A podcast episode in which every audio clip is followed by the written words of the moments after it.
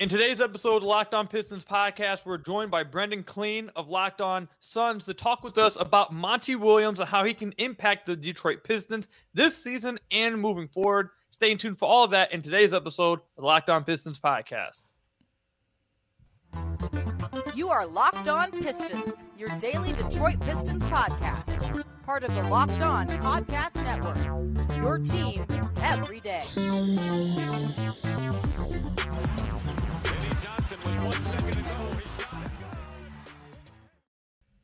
So, what's the deal? Welcome back to another episode of the Locked On Pistons podcast. Per usual, I am your host, Kuka Hill. You can find me over on Twitter at Kuka Hill. I want to thank you guys for making Locked On Pistons your first listen of every single day. We're free and available on all your podcast platforms. If you haven't already, head to the YouTube channel at Locked On Pistons, hit that subscribe button, or leave us a five star review on whatever podcast platform you're listening to this on. And today's episode is brought to you by Jase Medical. Empower yourself when you purchase a Jase case, providing you with a personal supply of five antibiotics that treat up to 50 plus infections. Get yours today at jasemedical.com. That's J A S E medical.com.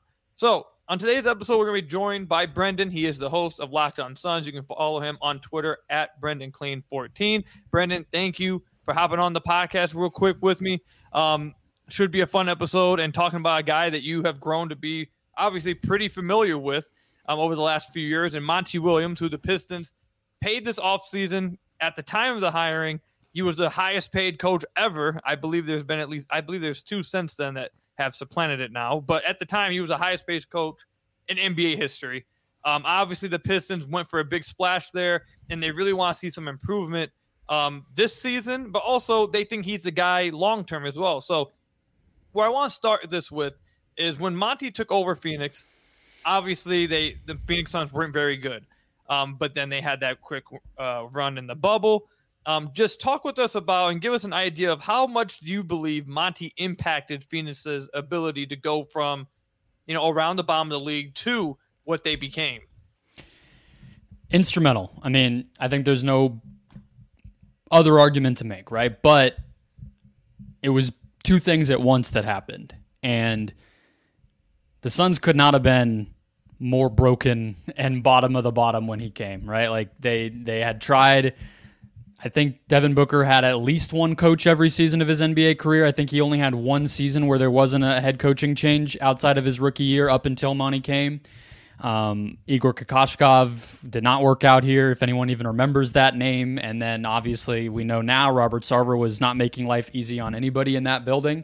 So they needed stability, they needed a culture, and that was what he prioritized when he got into the building was just, you know, he went to dinner with Devin Booker. He told him that everything the franchise was going to be was about him, right? Like, you know, it I believe in you. You're why I took this job and he went about creating that improving and creating and and stabilizing that relationship between coach and star player from the very beginning. And at the same time, they went a long way toward getting vets in the building, right? So I think that's where it can be a little bit hard to separate. You know, obviously, if you ask me, could Monty have instituted the offensive and defensive improvements that the Suns saw under him in that first year with the talent that Kokoskov had the previous season? I'm going to tell you no, right? Like they got Aron Baynes, they got, um, well, they got Aron Baynes, I believe the yeah, that season. They got Cam Johnson that season. They got Ricky Rubio that summer in free agency uh, and and Dario Saric. So that's four vets who, well, Cam Johnson kind of playing like a vet, stabilizing, floor raising players. So it was a little bit of both, but Monty made them better the minute he got in the door by developing that culture and having a real scheme on both ends that they could buy into for sure. So I think that is it's it's a funny parallel because right when the Pistons hired Monty, obviously they didn't do much in free agency, but they did go out and get Joe Harris. They went out and got Monte Morris, and they also kept Bojan Bogdanovic instead of, I mean, at least at this point on the 13th of September, he is still on the Pistons, and it looks like he's going to be on the team this season. So they did keep and acquire some veterans to try to shore up their rotation.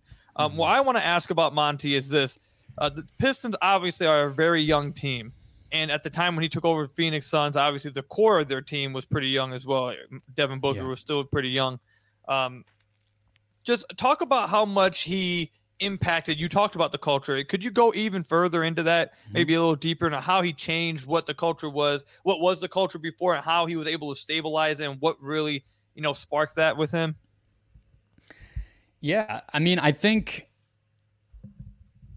it did start with the star player but i also think that there was a level of I don't know how much this applies to the Pistons, but I'll just say it. I mean, I think that some of what I was talking about with Sarver and the chaos and the turnover and everything, I think Monty went about when he got here, he became the face of everything, right? So it's like if there's player mistakes happening, if there's questions about anything going on on the court, if there's questions about off the court, they had scandal, not scandals, they had like controversy still with guys like Josh Jackson and different draft picks that were kind of lingering in the background, and they had to cut guys and do a bunch of different things as they turned everything over. And it was always like he's going to answer every question. He's going to be there to kind of be the face of everything and and speak to it. So I think from an external, like public facing point of view, he became that for this team in a way that honestly ended up getting kind of weird at times once they got better because it was just like he didn't feel comfortable in that anymore and whatever but that's you know that that came later.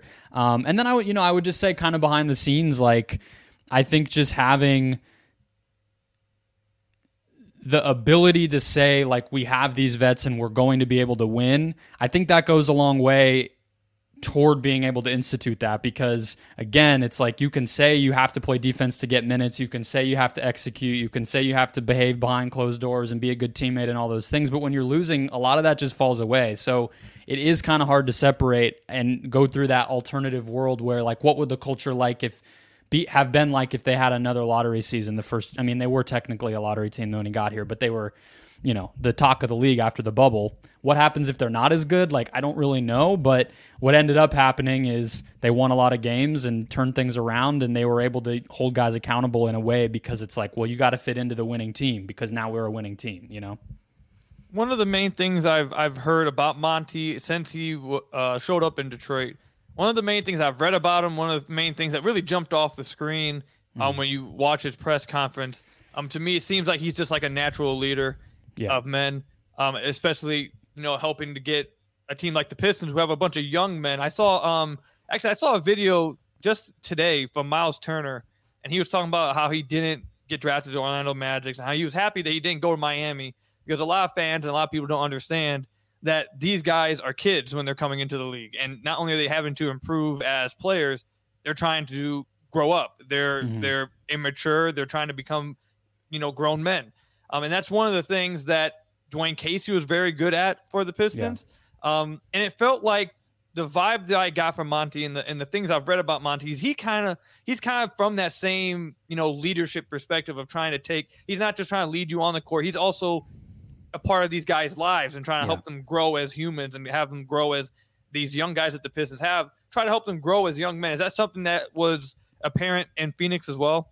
Absolutely. I mean, that's that's the biggest ingredient, and uh, you're you're right to bring us there because I mean, you know, for anybody who's familiar with Christianity and and kind of that walk of life, like servant leadership is a big thing, and and anybody who's a Pistons fan, like you're going to be hearing about this stuff. It's a big part of what he is and what makes him who he is. Like he you know everybody knows the story or maybe some people don't about the losses that he's experienced in his life with his wife and everything else and the sermon that he gave went viral. Like it's not every day a coach in sports giving a sermon is like national news but he was that impactful with things that he said and kind of how he overcame that. So you know i he's always been religious but i think he kind of really doubled down. And obviously, the other thing about coming to Phoenix was it was his first job after that. It was the first time he made himself available for interviews, the first time he pursued being a head coach again. He went to the front office in San Antonio. He was an assistant in Oklahoma or in uh, um, Philadelphia, and then came to Phoenix. And I think part of making that jump and kind of coming back out of his private life post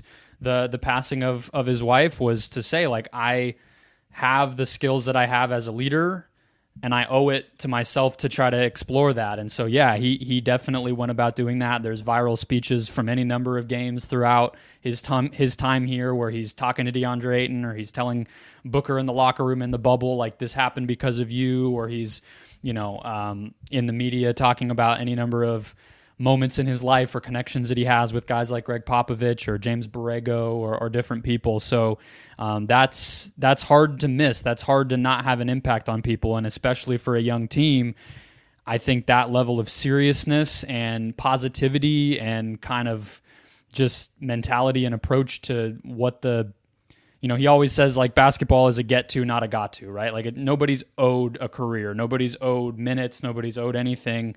And if if people don't have that approach, I think that they hear about it. You know, they might not get benched. He's not going to make a fool of them, but eh, that is like a get with it, or you know, you're probably not going to be long for the team type of mentality for sure. And I think he'll bring that to Detroit. Right. I actually, before we move on, I just want to say one of my favorite moments with Monty. Now, obviously, I'm an outside observer. I don't watch the Phoenix Suns all the time, but one of my favorite moments as an outsider watching the Suns was when they made the finals and Chris Paul goes up to Monty and hugs him, and they have like this yeah. emotional moment on the court uh, because yeah. they they were together in uh, New Orleans. Was it New Orleans? Yeah, New Orleans. Yeah. Um, early in their career, and how much it just meant, and how close they obviously were. How close and comfortable CP3 felt with Monty to have that kind of moment with him. Mm-hmm. I thought that was pretty cool. It was it was pretty cool seeing that. Um, yeah, he, he he has those relationships with everybody, you know, and they're they're genuine. You know, when he went to the when he when they won the conference finals in 2021, and, and they're about to go to the finals. Obviously, his first time there as a head coach and everything. He brought um, Fred Vincent or not Fred Vincent. What am I saying? Um, I'm spacing on the dude's name. The long t- Randy Ayers, the coach that he's been mentored by for a long time, had as an assistant in a bunch of spots, and he brought that guy up to do his press conference with him. You know, it's like it's not an act; it, it, it is legit, and, and you'll definitely see that, I'm sure, because he brought like his whole coaching staff too. So those relationships are going to stick around. Yeah, he did get to bring a lot of his own guys uh, to Detroit, so it's going to be interesting to see that. The next thing we're going to talk about is Monty's offensive and defensive philosophies. I, I can't wait to talk about that. Um, it's going to be incredibly interesting. Um, stay tuned for that. But first, I've got to tell you guys about one of our sponsors, Jase Medical. Everyone should feel confident to take care of themselves and their loved ones during the unexpected. Jase handles everything from online evaluation to licensed pharmacy medication delivery and on, ongoing consultation and care. With Jase Medical's Jase case, you get five life saving antibiotics for emergency use. All you have to do is fill out a simple online form, and in some cases, jump on a quick call with one of their onboard certified physicians. It's doctor created and doctor recommended. Here's a review from a Jase customer named Frank. Quote, I received our package the same day I got a sinus infection, and my doctor was out of town. No appointment for days. Thank goodness it arrived. In 2023, with pandemics, shortages, storms, you should be prepared for just about everything. Jase Medical is simple. You go online, fill out a form, and then you get the prescription, life saving medications right at your door. The Jase case gives you that peace of mind in case of any type of emergency. You can save up to over $360 by getting these life saving antibiotics with Jase Medical, plus an additional $20 off by using our code locked on at checkout on jasemedical.com. That's J A S E medical.com. Use code locked on for additional $20 off with your order. So I want to thank you guys again for making Locked On Pistons your first listen of every single day. We're free and available on all your podcast platforms. And if you haven't already, head to the YouTube channel at Locked On Pistons, hit that subscribe button, or leave us a five star review on whatever podcast platform you're listening to us on. That's another great way to support the podcast. Uh, before we dive into Monty Williams' offensive and defensive philosophy, I want to let you guys know again, my listeners, we are returning to four full time next week, five episodes Monday through Friday. We're back to full time next week, so you guys stay tuned for that. I know you guys are gonna be happy about that.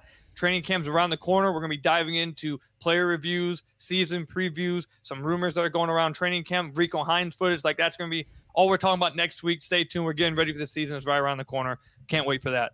Um, but Brendan, all right, let's let's talk about Monty's offensive and defensive schemes, his philosophies, um, all that. One of the main things that made me so interested in, in, the possibility of Monty in the offseason when he was um, when he moved on from the Phoenix Suns was the fact, well, one, the Pistons, other candidates that they were interviewing, I wasn't too high on. Um, but Monty as well, the main comparison I, I really drew was the fact that outside of obviously this past half a season when they had KD, um, that team was built around their their contending teams were built around CP3 and, and Devin Booker, two guards. Um, I don't feel like you see that very often in the NBA. I just tweeted out actually a few days ago, like, when's the last time you've seen um, a championship team or win a championship with their two best players being guards? Um, the argument maybe for Golden State in 2015, even though I would say Draymond was their second best player, you'd have to go all the way back to the Detroit Bad Boys in 1990. Yeah. um, uh, with Joe Dumars and Isiah Thomas. You don't see it often. Uh, and that was the team that Monty had, and he was able to take them to the finals. Um, And obviously in Detroit, they got Cade and Jaden Ivey, who seemed to be the focal points of their offense. Um, so that was the biggest comparison to me. I thought, okay, he knows how to work with uh, CP3 and D Book. He's coming over to a team with Cade Cunningham, who I think operates in similar spots to D Booker, um, and uh, honestly, a little bit like CP3 as well. But just two guards who are going to be focal point of the offense. Mhm. What were some? Well, how can you explain to our listeners just how did he use um, CP3 and Devin Booker offensively? What was some offensive sets? Was it was it you know just give us an idea of what the offense looked like with CP3 and Devin Booker in Phoenix. Yeah, I would say the biggest change from the jump was to put Booker off ball in the first place, and that came even before Chris Paul got there, right? But then, you know, Booker was still really high usage that first year with Ricky Rubio. Then Chris Paul gets there, and I think it honestly settled Monty into more of the offense that he wanted to run, you know, and. Um, I'm I'm pretty curious. I mean, you would be able to speak to it more than me how Ivey necessarily fits into it. I've been thinking about it, and you came on, you know, the Just Basketball show, and I had my best lineup with Morris and Cade, and not Ivey. You know, just in terms of what I know about Monty from year one, how it's going to fit into place the best, and maybe where Ivey's not quite ready to be the guy to initiate things every single time. But I mean, from what they do, that standpoint, I think um, it was a lot just about how do you build off of a basic pick and roll, right? How do you have a pre screen for the big man? How do you have something happening on the weak side that involves the gravity of Devin Booker or a different shooter um, to pull the help away? You know, how are you running maybe a, an initial screen or a dump off to the elbow or the high post for a big to start initiating? and then Booker getting into space from there. You know, they they didn't they did use Chris Paul as the primary initiator, obviously a ton, but whether it was bench units or after Chris Paul made the first move, you know, guys like Saric, Dario Saric, guys like DeAndre Ayton, those dudes were initiators too. I mentioned Aron Baynes a while ago. He he did that. Frank Kaminsky was on this team not too long ago and, and led to a lot of success for them. So everybody does get to initiate, but it's basically how do you use screens and off ball movement to build off of just a simple high pick and roll with your center and your point guard. Um, it's not overly like sophisticated in terms of reinventing the wheel, but it is pretty complicated in terms of how much is happening in the half court and guys needing to kind of be in sync and developing chemistry off of that. So I like hearing that, and I watched. The, there's a few videos on YouTube that I looked up as soon as the Pistons hired Monty. I tried to look up Phoenix Suns offense and just started like trying to find things. There were a few YouTube videos that actually broke down like uh, the year that Phoenix's offense, I believe, was like at the top of the league. Um, there were some videos breaking down like how they went about it, what was their offense Mhm. like, and I watched some of that. Um, so I, I was happy to see that they did run a lot of pick and rolls, and I think with Cade and Jalen Duren, um, that being like your focal point offensively, that pick and roll, I think that could be really lethal. And we kind of heard like how good it was already at Team USA camp uh, with how Cade and Duren apparently played. Um, obviously, uh, if my listeners, if you haven't already, we had Ben Galver on the podcast weeks ago to talk about what Cade looked like at that Team USA camp, and Duren talked very highly of them. Go listen to that if you haven't already. But I'm really interested to see that uh, with Ivey. Ivey, uh, it's going to be really fun to see how Ivey plays this year because at the beginning of the year he was playing off ball with Cade, and he's a he was actually pretty good off ball, and, and on open catch and shoot threes this past season he was in the 88th percentile. So he actually is a fine shooter off ball, um, and he moves around pretty well off ball as well, cutting wise. So I'm interested to see how they use them both. Um, the question I want to talk about the offense real quick before we move on to the defense. Is you kind of mentioned that they initiate a lot of offense, or not maybe maybe not a lot of it, but some of it through a DeAndre Ayton, some of it through a Dario Saric, a Frank Kaminsky, all that. Um, Jalen Duren, I I think is a tremendous passer for a big man. I, I, I we saw a lot of it this past season. I thought we should have seen more of it in some DHO actions at, at the wing, at the high post area. Was that a part of was that part of you know DHOs or trying to get your big man to really utilize his passing? Um, did Monty utilize that in Phoenix? Did he have the personnel to even do it, or what? What was did basically? I want to know: Did he Yeah. utilize any kind of like passing and playmaking through his big men? Definitely. I mean, uh, and I'll actually jump on the cutting point you made with Ivy a minute ago first, because the, the first year before Chris got here, this team cut a ton. They actually were really high, not really high, but they were much higher in rim frequency that season, even though you think of that as being something the Suns have struggled with. The first year it was fine. Guys like Kelly Oubre and Mikal Bridges were getting open shots consistently by cutting, and Rubio's such a good passer that it was really working, and the bigs were finding those guys too.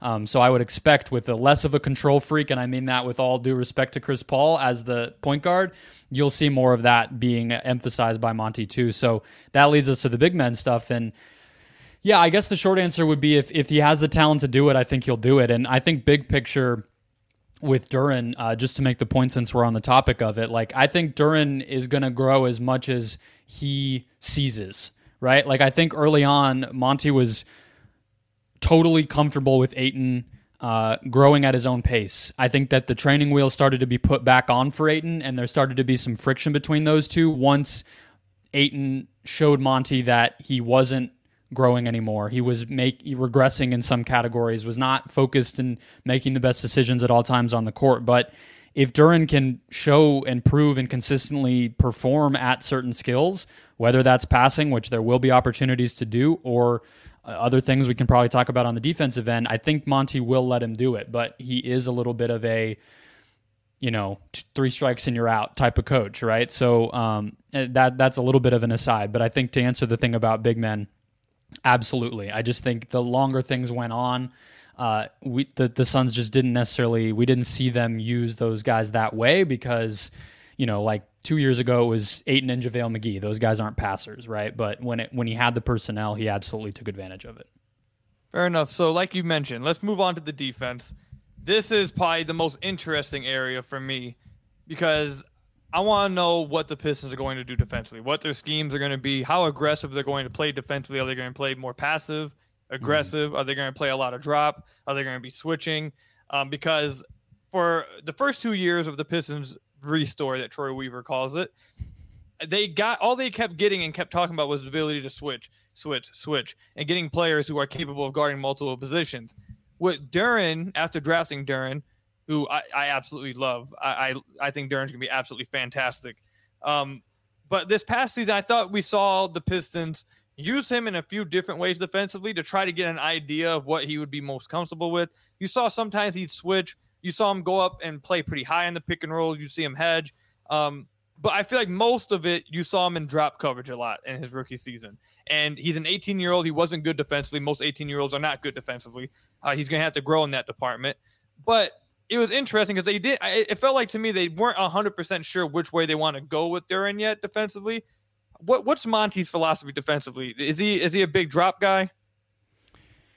Yes. Yeah. I mean, honestly, the further we get from it, and if if I can be somewhat negative, but you know, we're kind of talking about two different phases of the team, right? Like, I definitely think what he did defensively to get this team from awful to good was a lot of credit to him for that. I think as they got better and as we get further away from the approach that he took to their defense, a couple of years ago when they made the finals and whatever, uh, and as recently as like three months ago when they lost in the playoffs, uh, is it feels a little bit like kind of uh, what what's the expression? I'm, it's not pins and needles. That's what you feel when you're about to pass out or whatever. It's like uh, it was just kind of cobbled together. I, I think that it was a floor raising defensive approach that lacked the flexibility to really be elite. And some of that's personnel, right? When Jay Crowder is six six and he's playing the four for you, it's hard. But even with Durant, even, you know, again, we talked about with Ayton, and I think the lack of imagination with Ayton that really hurt was more so on the defensive end, right? Like not switching, not hedging, not blitzing, not taking advantage of all the things that make Ayton kind of a unique talent at the center position. I think Monty does deserve a lot of criticism for not exploring that stuff enough and preferring sort of that conservative approach, right? Like they're going to play drop. The point of attack defender is going to go over the screen. They're going to help aggressively at the nail, try to take away the paint that way, and live with the results, right? But you put a great big creator like a LeBron or a Giannis or a Luka or whoever uh, against that scheme, and and they're just going to draw fouls at will. They're going to get the matchups they want, and they're going to do whatever, you know. But uh, as far as switching goes, they're going to switch a lot one through four, I would imagine. Um, I don't know who the best point of attack defender on this team is, but typically the Suns, obviously it was Mikal Bridges, and they tried their best to not necessarily have to switch him until late in the clock and keep that one five pick and roll defense intact, uh, and then you know switch the secondary guys or late in the clock maybe start to switch a little bit more, but try to just defend the pick and roll with those same two guys as often as they could. Um, so yeah, it went a long way with those principles for elevating their floor as a defensive team. Again, that ceiling is I think just where you run into some trouble. All right, when we come back, I, I want to talk about the defense a little bit more, and then also talk about Monty as a playoff coach when the Pistons eventually get there, as he's obviously going to be their coach, it seems like, for a very long time. We'll talk about that as well, so stay tuned for that. But first, I've got to tell you guys about another one of our sponsors, FanDuel Sportsbook. Lions fans, they won. They beat the Kansas City Chiefs. I hope you guys took the money line over at FanDuel again, FanDuel has been pretty high on the Detroit Lions. Like I've been telling you guys, they had them as favorites to make the playoffs. They had them as favorites to win 10 plus games. They're, a lot of people are feeling the Lions, man, 1 to 0. But outside the lines, you can get ready for the rest of the NFL season, all the other NFL teams with the incredible offers from FanDuel, America's number one sports book. Right now, new customers can bet $5 and get 200 in bonus bets guaranteed. Plus, all customers who bet $5 will get $100 off NFL Sunday ticket from YouTube and YouTube TV. Now is the best time to join FanDuel. The app is easy to use. You can bet on everything from the spreads to player props and more. FanDuel is my favorite place to go. Extremely easy. I can promise you guys it is. You get paid instantly. All of that, absolutely great. So visit fanduel.com slash locked on and kick off the NFL season with an offer you won't want to miss. Again, that's fanduel.com slash locked on and kick off the NFL season. That's with FanDuel, the official partner of the NFL. So I want to thank you guys again for making Locked On Pistons your first listen of every single day. We're free and available on all your podcast platforms. And if you haven't already, head to the YouTube channel at Locked On Pistons, hit that subscribe button, or leave us a five star review on whatever podcast platform you're listening to this on. That's another great way to support the podcast. Um, the last question I want to ask you, Brendan, about defensively, uh, before we move on to Monty as a playoff coach, and then we'll wrap up the podcast, um, is the, we don't know exactly what the Pistons starting lineup's going to be. We have a pretty good feeling that it's going to be Bojan and Stu on the wings with Cade, Ivey, and Duren around them. But there's a chance that Ausar Thompson takes up and becomes a starting small forward instantly, which is something I think should happen. And we've seen James Edwards, the third of the Athletic, actually write an article recently saying that it may be more likely than we think. Um, but either way, depending on the lineup that they go with, it could be a really defensive lineup. If they were to go with Ausar and Stu, that's not necessarily an offensive lineup, but it seems to be buying completely in on defense. Um, my thing is, if they were to go with a lineup like that, or if they were to play lineups like that all together, um, I'd like to see this team be pretty aggressive defensively, try to force turnovers and run. Um, with Ausar Thompson, who I believe is like a fifth percentile athlete, maybe even higher. Ivey, who's an insane athlete. Cade, who loves to push the break and find guys. Jalen Duren, who's an insane athlete, runs the floor really well they their core guys all love to be in transition. They all love to run, and they have the athleticism now on both sides with Ivey and and Ausar with Duren trailing or leading them in front of them with Cade orchestrating everything. They have it to where that should be what they do. I feel like that that's that's what their personnel is. They should try to force turnovers, play aggressive, and get out in transition as much as possible. Is that something that Monty has done. It sounds like listening to you in the last segment that maybe he plays it a little bit more passive. Uh, do, is he gonna? Do you did you see Monty ever play have his team play aggressively defensively like that in the passing lanes or when it comes to forcing turnovers? Your mic's muted. You're all good. yeah, I mean, I think even with the, uh, I was letting you do the Fanduel read and then got uh, got carried away. No, I think uh, even with the scheme I was describing, right? It's like they are helping aggressively within the rules, right? So like you just look at the the stats and like they were top 10 in turnover rate all 4 years in terms of how often they were creating them as a defense, you know, and they were top 12 in transition frequency his you know they were around 10th let's say in transition frequency his first three seasons here before last season when injuries and everything just it's impossible to measure anything. They were like four different teams last year. So a lot of those stats i would take with a grain of salt. So like you add that up and i agree. Like he's going to play to the personnel right? Like the first season kelly oubre is not a monty williams player. Like if you were to put one in a factory right? He's struggled with playing team ball no matter where he's gone charlotte golden state wherever. So but Monty played him because he found out like, okay, Kelly can create steals. Kelly's a great transition scorer. He's a good cutter. Like, let's try to maximize what he can be as a player. And yeah, he's going to take some bad threes and do whatever. So I think like you go back to those moments and he's going to play to his strength. He's going to play young guys and try to put them in a position to succeed. So I would expect that the athletic guys on this team, whether that is Ausar or Jaden or um, Jalen, I think all three of those guys are going to be able to show what makes them special. And if they can prove it, like I said, I think Monty will give them that leeway to to make plays, and that includes on the defensive end. I just think from an aggressiveness standpoint, I would not expect you know switching one through five and Jalen Duren you know is suddenly like trying to contain Ja Morant with 18 seconds left on the clock or something crazy like that. You know he's not Steve Kerr. He's not gonna uh, reimagine everything. But yeah, I think that he will take advantage of what makes his team good, and a lot of what you just said is part of what makes the roster good. So you got to do that. I, I'm happy to hear that. Basically, in your explanation, Monty will adjust his his scheme to the personnel, not make his personnel adjust to his scheme. And that was something I feel like was something was an issue, a little bit of an issue. I feel like at times for the Pistons over the last few years. Um, and I'm hoping that with Monty Williams um, moving forward, that we see some schemes and see some things on both ends of the floor where it is fitting for the players that that matter on the team. Maybe not fitting for like you know the the, the eighth, ninth, tenth guy in the rotation, but obviously for a Cade, for an Ausar, an Ivey, for Duren, doing what's best in their interest. Um, that I'm I'm really interested to see how he plays them on offense, but even more so defensively, to be honest. Um, but let's move on to Monty as a playoff coach real quick, and we'll wrap up the podcast. Mm-hmm. So all these things about Monty, I've heard he's a great leader. Um, I've heard some. I've I've heard overall some really good things about Monty Williams. But the one thing that I've heard from Phoenix fans and some people abroad is that when it comes to the playoffs, he leaves some stuff to be desired. Um, mm-hmm. I didn't follow Phoenix enough throughout the playoffs to where I was sitting there trying to analyze Monty as a coach. I was mostly, you know, with the Pistons not being in there, usually we're we're usually watching for fun. We're trying to just yeah. enjoy our time, you know. Um, so I wasn't watching that intently like that to where I would be analyzing each move he was making, whatever. Um, yeah.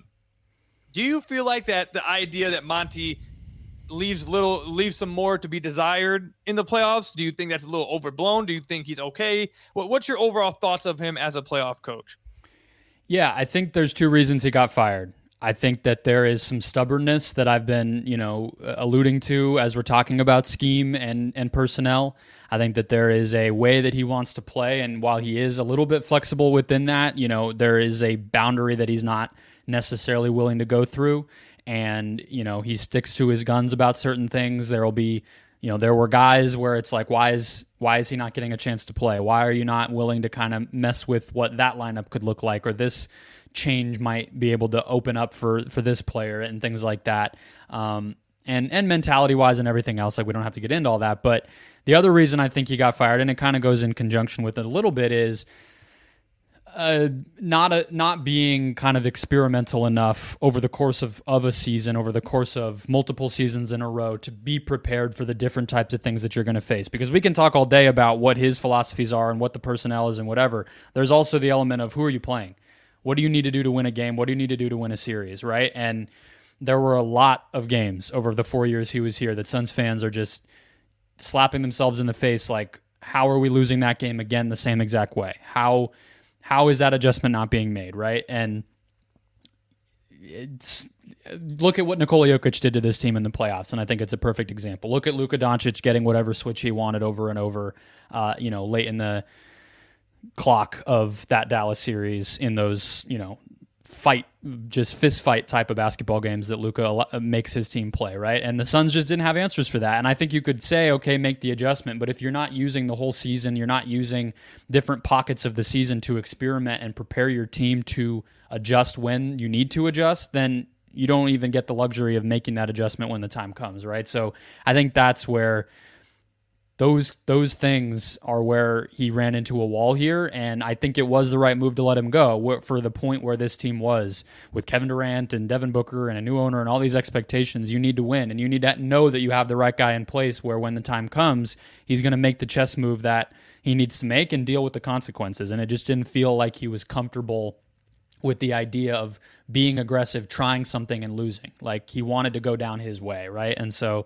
that's kind of where I come down. But luckily, like we never thought in Phoenix we'd be there four years after he got hired, and we somehow the team got better, and all of a sudden we're watching that all happen. So I don't think it's a problem that should face the Pistons in the immediate future. But yeah, I mean, by the time they're in the postseason or trying to chase a championship, which you know you'd hope happens, it's going to be a little bit of a struggle. I think uh, that's just the reality. He's gotten fired twice now for very similar reasons from New Orleans and Phoenix.